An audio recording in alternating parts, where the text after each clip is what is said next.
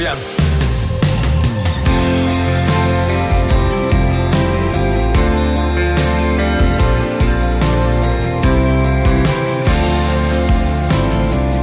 Come nasce una canzone? Di Marta Cagnola.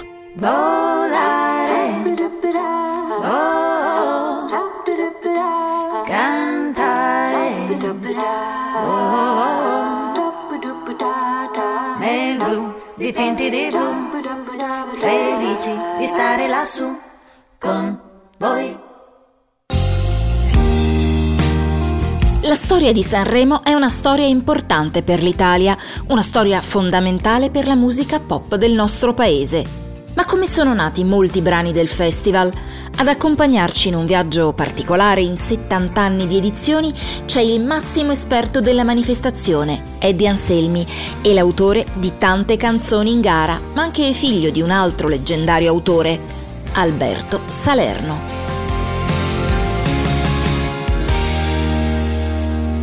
Ed intanto perché nasce il Festival di Sanremo? Perché ovviamente le storie sono tante, ce n'è uno di motivi principali, ovvero la RAI aveva una commissione d'ascolto che selezionava le canzoni che dovevano essere trasmesse, che potevano anzi essere trasmesse in radio. Questa commissione però, anche sfogliando un radiocorriere degli anni 50, si avverte quali erano i pesi dei diversi repertori in, nella radio, era fatta fondamentalmente da musicisti classici.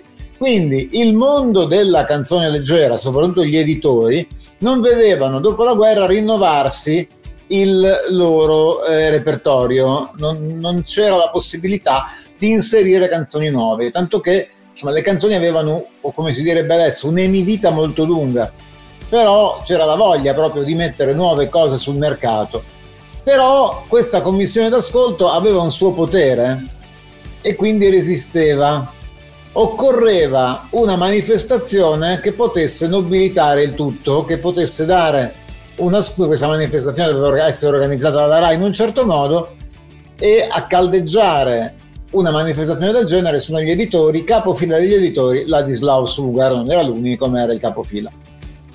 Nello stesso momento, quindi ci sono diversi tentativi, uno di questi è a Viareggio, poco prima, negli anni 40, 48, 49, però non continua, non va. Una, um, nel eh, 1950 tutti i fili sono annodati da Angelo Nizza. Angelo Nizza era un autore radiofonico, anche voce radiofonica, aveva fatto insieme a Morbelli i, i Quattro Moschettieri, il radiodramma degli anni 30, e lui è l'ufficio stampa e direttore artistico del Casino di Sanremo il casino eh, aveva un, diciamo, un, programma, un cartellone di presentazioni di libri, piccoli concerti. Bisognava appunto, oltre a giocare, il gioco era in repertorio fisso. E eh, che cosa facevano le persone di Milano, di Torino? Andavano a svernare a Sanremo, no? le famiglie andavano a. le signore eh? andavano a passare l'inverno in Riviera perché il clima era più mite di quello che potevano trovare nella, nella grande città. Quindi bisognava mettere una manifestazione quando? A fine gennaio, perché? Per prendere la coda di quelli che sono ancora appunto in riviera, che si fanno il gennaio lungo, li facciamo rimanere qualche giorno in più. Quando la mettiamo questa manifestazione in tre giorni dove, in cui non, non, c'è niente che interessa a nessuno, perché eh, magari il venerdì, sabato e domenica ci sono cose più importanti, tipo le mostre dei cani o le letture di libri, allora la mettiamo lunedì, martedì, mercoledì quindi il Festival di Sanremo nasce un lunedì sera al Salone delle Feste, che oggi non esiste più, è quello dove ci sono le slot machine entrando sulla destra, dove i primi, si dice che gli spettatori consumassero la cena, non è vero, le prime file erano gli spettatori che stavano sulle loro sedi, di dietro invece c'erano i tavoli, i camerieri e i cantanti erano seduti in, in platea tra una canzone e un'altra, perché i cantanti erano un po' come orchestrali eh, di lusso, cioè a partecipare al festival erano gli autori, sotto l'egida delle loro case editrici. Poi le canzoni erano eseguite dall'orchestra della canzone di Cinico Angelini, i cui cantanti erano Achille Togliani se serviva una canzone cantata da un uomo, Nilla Pizzi se serviva un interprete femminile e il Duo Fasano se serviva un'armonizzazione. Alberto, Alberto Salerno, ovviamente nei primi anni eri troppo piccolo, però ricordi di famiglia ne hai. Tuo padre, Nicola Salerno, in arte Nisa, ha scritto moltissimi successi dei primi anni. Sette le stelle dell'orsa maggiore, sette le note della mia chitarra. Sette le notti che il mandorlo impiore, ascolta tra i fiori il canto del mio cuore. Timida è la serenata, timida come il mio cuore. Ti vorrebbe dir qualcosa, ma non osa, non osa, non osa. Ti parlo del 1958. Mio padre aveva, mi sembra, due o tre canzoni, tra cui Timida Serenata cantata da Carla Boni. Mi ricordo che c'era questa telefonata da brivido che arrivava alle nove di sera da Roma perché comunicavano, sai com'è la comunicazione del Papa, no? Cioè comunicavano agli autori, perché contavano solo gli autori e gli editori discografici, non contavano niente, avete perfettamente ragione.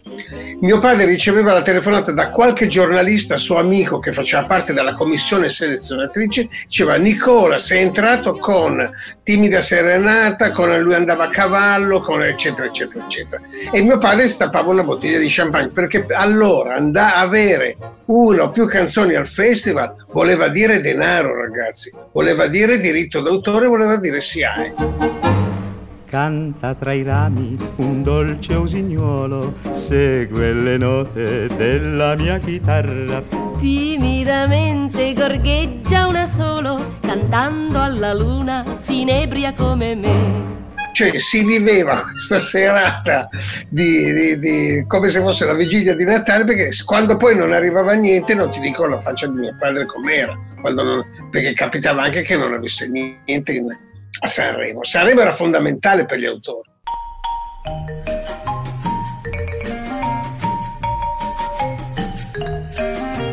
Ma che canzoni erano quelle dei primi festival? Siamo epoca pre-Modugno, cioè diciamo che Modugno, lo sappiamo tutti che è stato quello che ha rotto le acque, cioè ha, fatto la rivoluzione canzonettistica della canzone italiana e lui è arrivato ha portato il moderno. Erano ancora canzoni molto core amore, molto edulcorate, dove non si poteva, sai c'era per esempio Fragole Cappellini, c'erano tutte canzoni molto romantiche il suo pallido visino sotto il bianco cappellino. Al mio primo invito quasi si oscurò, ma poi non disse di no. Primavera verso i campi ci portò e fiori e fragoline cogliemmo, mentre un sogno d'amor già sbocciava nel cuore ed era un mondo però che era molto ben rappresentato dalla famiglia italiana, cioè rappresentava secondo me la famiglia classica italiana per bene. Queste erano canzoni che ancora erano, venivano da accordi della mia chitarra, quelle precedenti al, a quel momento di rottura, ecco, diciamo.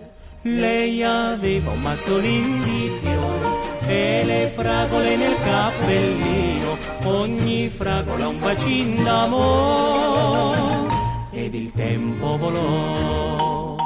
Io dico sempre che lo storico del futuro che dovesse trovare il repertorio di Sanremo dal 1951 al 1958 non si accorgerebbe che nel frattempo in Italia c'è stata, mettendolo a confronto con il repertorio degli anni 20 e degli anni 30, c'è stata una guerra mondiale, c'è stato un cambio culturale, si è passati dalla monarchia alla repubblica, si è passati da un regime politico alla democrazia. Nella canzone continuava come se nulla fosse successo. Viceversa il cinema, la letteratura cambiano, la canzone va dritta proponendo lo stesso stile, mica che fosse conservatore, mica che fosse perché c'erano anche ritmi americani, insomma la stessa Grazia dei Fiori è una begin sofisticata per l'epoca, per le altre, già quando il festival diventa popolare il livello cala lievemente, la media del livello cala lievemente. Però le canzoni erano, potevano, una canzone del 56 poteva essere un brano del 36 e più o meno Mm, non, non, non, ci sarebbe stata questa differenza. C'erano anche cose allegre, eh? c'erano anche canzoni, adesso sempre, restando al repertorio di Nicola Salerno, il, il papà di, di, Alberto, c'era anche Era un omino, no? la, la, storia del marziano che, che, arrivava, era un omino piccino piccino, sempre negli anni sì, 50. Sì, sì, sì. Però, sì, sì, me la ricordo quella canzone Quindi eravamo fuori anche dal discorso cuore amore, però nello stesso tempo era una canzone così, un divertissement, una canzone quasi, oggi diremmo una filastrocca per bambini, ma, mh, mm, ma serviva anche quello. C'era il mercato di pizzichettoni, la cercogna distratta, alcuni brani da, quasi da operetta leggera. Ecco, questo era sicuramente in Italia che era ancora quella simile molto a quella dell'anteguerra. Nel 1960 Nisa va a Sanremo con una canzone bellissima, È vero, scritta con Umberto Bindi e cantata da Teddy Reno e dall'esordiente Mina. Ho salito e disceso le scale di cento palazzi, ho bussato ed atteso alle porte di mille indirizzi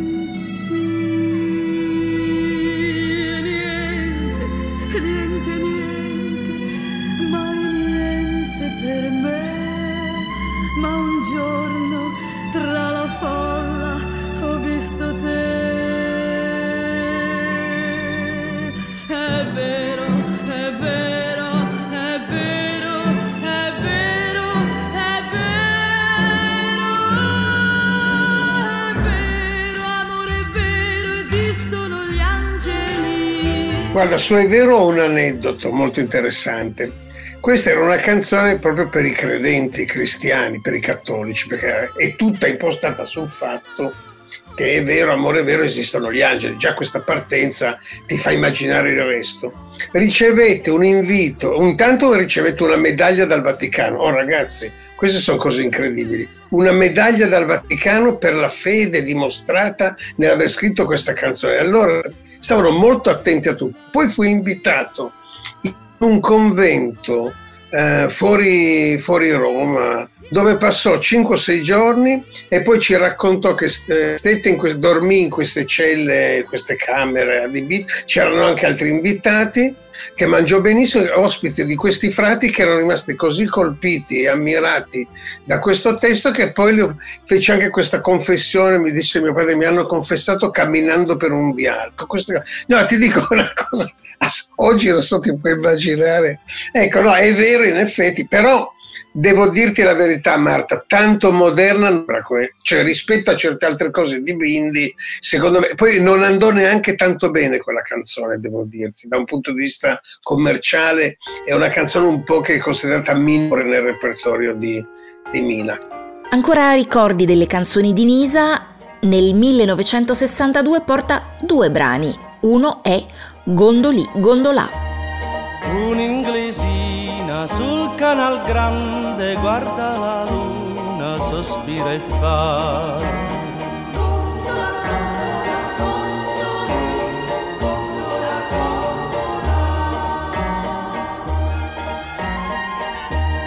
Un fornaretto sentimentale s'affaccia al ponte e canta così.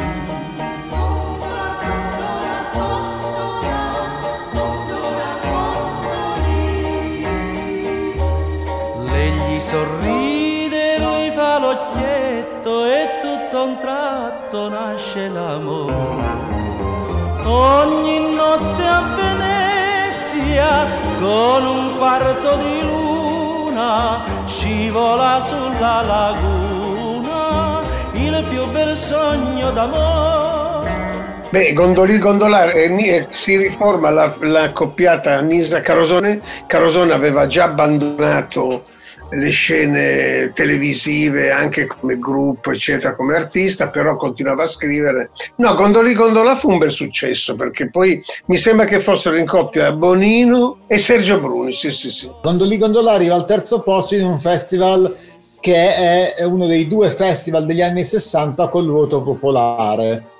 Quindi eh, quell'anno lì, eh, al, eh, quando seppero che c'era il voto popolare, fecero il ticket Villa Modugno quindi il primo posto era stampato nel marmo perché Villa Modugno non potevano, grazie alla popolarità, fecero addio e addio, addio, addio boom, vinto.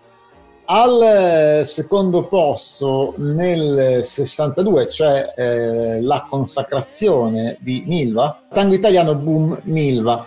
Il voto per il terzo posto sembrava più aperto si dice che il, anche la popolarità di Carosone, che si era recentemente ritirato dalle scene, poi dopo nel 60, quindi nel 63, le dette questo, questo boom e appunto arrivò al terzo posto. L'altra canzone di Nisa in quell'anno è Lui andava a cavallo, un brano un po' particolare. Bella. Sognavo una bellissima automobile per conquistare la sua vezzosa bambola, ma avendo solamente pochi spiccioli, un bel cavallo bianco si comprò. Lui andava spavaldo a cavallo, col cilindro e una rosa all'occhiello. Lei diceva che bello, che bello, quell'uomo a cavallo è l'uomo del mio cuore. Gino Bramieri si presentò eh, con una canzone che si chiamava appunto Lui andava a cavallo in coppia con Aurelio Fierro, il quale era l'istrione dei due pres- e Aurelio Fierro si presentò invece con un cavallo al casino. Eh, il problema era che Bramieri era un personaggio del teatro, della rivista e quindi i cantanti dicevano ma perché? Che cosa ci fai tu qua? Tu ci vuoi rubare il mestiere? Quindi la presenza di Bramieri fu lievemente un po' contestata, insomma come quando magari in certi festival più recenti, più recenti magari 30 anni fa, sono arrivati i primi attori comici, i cantanti, quelli che cantano e basta, dissero beh insomma non, non perché anche vuoi fare anche il nostro mestiere? Cioè, mi sembra che ancora in queste edizioni non, si, non si siano accorti dell'arrivo di Modugno. Cioè, nel 58 c'è stato Modugno che ha spaccato tutto, eppure vince ancora al di là del mare più profondo. E poi c'è Tango Italiano, che sembra ancora il, il, i reduci del, del, del pre-Modugno. Già nel 61 organizzava Radaelli 24.000 baci, i giovani, c'era che aveva chiamato Gaber, c'era Gino Paoli, c'era Edoardo Vianello con una canzone abbastanza tradizionale, Gianni Meccia, Giorgio Gaber e Maria Monti. Torna Ravera e, eh, e torna cinque anni indietro. Esatto, esatto. Cambia, il patron, cambia l'impresario, ci mette due anni Ravera a ingranare, a capire che siamo negli anni 60 quando lo fa poi nel 64, rimaniamo a parlare poi di tuo babbo, eh, nel 64 Ravera fa il più grande successo della storia del festival. C'è un anno che discograficamente va benissimo. E perché dico discograficamente, Marta? Perché nel frattempo c'era stata un'innovazione tecnologica che aveva trasformato il mondo già ricco della canzone in un mondo ricchissimo, ovvero era, era uscito il vinile, il, il 45 giri. Nel 1964 Nisa vince il Festival di Sanremo con Non ho l'età.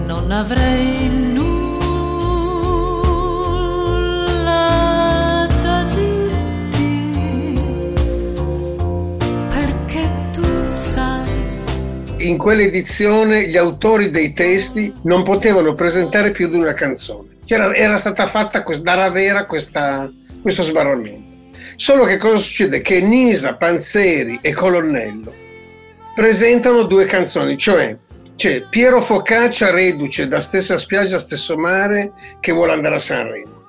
E c'è questa ragazzina trovata dalla Dislao Sugar a Castrocaro, fatto anche con mille mezzi un po' non proprio corretti perché si parlava di biglietti scongelati per poterlo riconoscere perché andasse alla CGD e non andasse alla Ricordi o da altre case discografiche e eh, Gen Col- Gin Colonnello dice io voglio firmare il pezzo di Focaccia convinto di fare un, un successo enorme e mio padre dice vabbè io firmo quello della i bollettini sono firmati da tutti eh? Però nella presentazione ufficiale la presentatrice, adesso non mi sembra Mike Buongiorno o Renata Mauro, non mi ricordo chi, dice Nisa Panzeri e l'altra Colonnello eh, Panzeri, perché Panzeri come autore, adesso mi, adesso mi sembra che fosse una cosa così. Sta di fatto che Focaccia viene eliminato alla prima serata che c'era l'eliminazione dei, cam- dei big. La Cinquetti non solo vince Sanremo, vince anche l'Eurofesta. E Colonnello disperato continuava a dire è anche mia la canzone e purtroppo per anni nessuno gli ha riconosciuto la paternità. Poi anche mio padre e Panzeri se ne sono sempre fregati. Lui poveretto poi quando... Eh, parecchi anni fa mi disse mi potete io e mio fratello gliel'abbiamo concessa perché sembrava anche giusto. Niente è stato un festival. Mio padre era, era, giocava su al casino perché il casino era di sopra e a un certo punto un signore è andato lì e ha detto Nicola guarda che hai vinto. Ma no sto perdendo. Ma lui si riferiva al, a che stava giocando con le fiche eccetera. No hai vinto il festival. No ho vinto. Allora è andato giù perché poi allora premiavano gli autori sul palco eccetera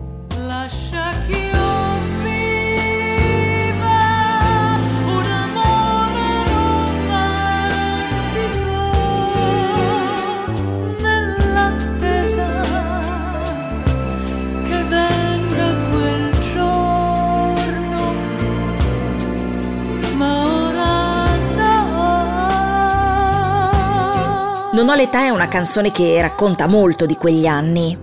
Siamo nel 64, per cui in pieno un bacio era una cosa già molto incompromettente, un bacio vero, dice, dico, no? Poi lei aveva 16 anni e mio padre a un certo momento eh, lui viene convocato, prima questo succedeva a ottobre-novembre, in Galleria del Corso viene convocato dalla Disney Sugar che gli dice maestro, guardi, maestro Nisa, guardi che noi abbiamo questa ragazzina molto brava, molto, molto, e gliela, gliela presenti. Poi c'erano anche appunto, c'era Panzeri che alla CGD, alle messaggerie, messaggerie musicali, perché parliamo sempre di editori, anche se giustamente Eddie ha fatto presente che lì i dischi, poi abbiamo fatto, cioè la Cinquetti milioni di copie in Europa, ho solo 5,5 circa. Stiamo parlando di 9 milioni di copie due arti- con due artisti. Però devo dirti che poi in effetti quando la Cinquetti si è presentata all'Eurofestival ha, avuto lo, ha vinto alla grande, no? perché poi i voti erano assolutamente reali, però rappresentava anche il, il, modello di ragazzi europei a questo punto, perché anche all'estero evidentemente c'era questo tipo di, penso io almeno, però data così.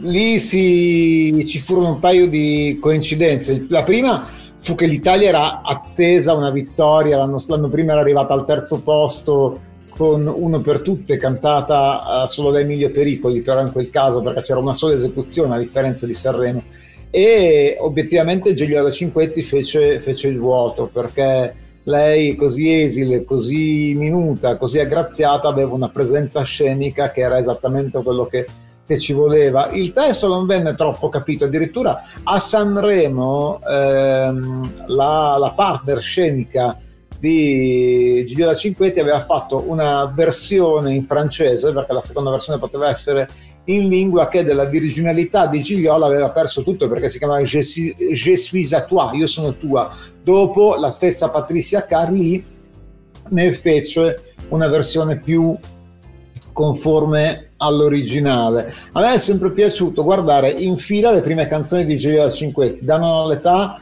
a, a, a, Dio come ti amo, perché un c'è un po' una progressione, anche se poi gli autori cambiano, però mh, dopo non ho l'età c'è una canzone che si dice prima o poi telefonami e, e, l'anno dopo ho bisogno di vederti e alla fine dopodiché si getta idealmente non era un duetto ma tra le braccia di Modugno con Dio come ti amo baciare le tue labbra che odorano di vento. Quindi in due anni questo personaggio poi passa la pioggia le canzoni un po' più bucoliche.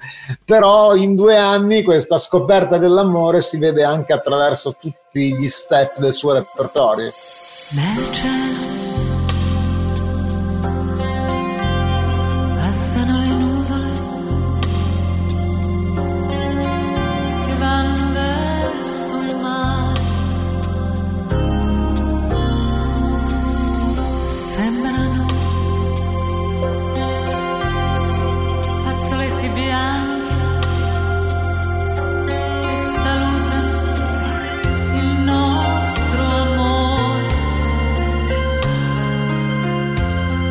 certe volte le canzoni ti danno una targa e non te le liberi più. Lei l'ha anche dichiarato che l'aveva un po' patita. Lei in un'intervista a Antonio Dubrano due anni dopo su Sorrisi e Canzoni eh, dice ma eh, se fosse stato per alcuni dei miei discografici avrei, avrei potuto continuare a non avere l'età fino a 30 anni invece io sono una ragazza moderna eh, ho anche fumato una sigaretta in bagno di nascosto dai miei genitori pensate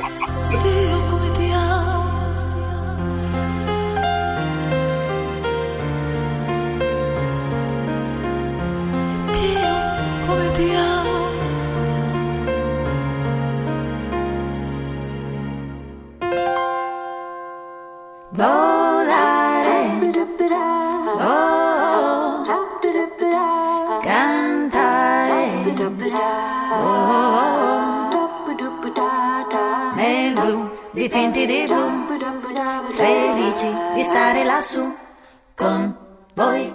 Avete ascoltato Come nasce una canzone, Dipinti di blu, di Marta Cagnola, insieme a Eddie Anselmi e Alberto Salerno. Realizzato con Alessandro Schirano e Paolo Corleoni.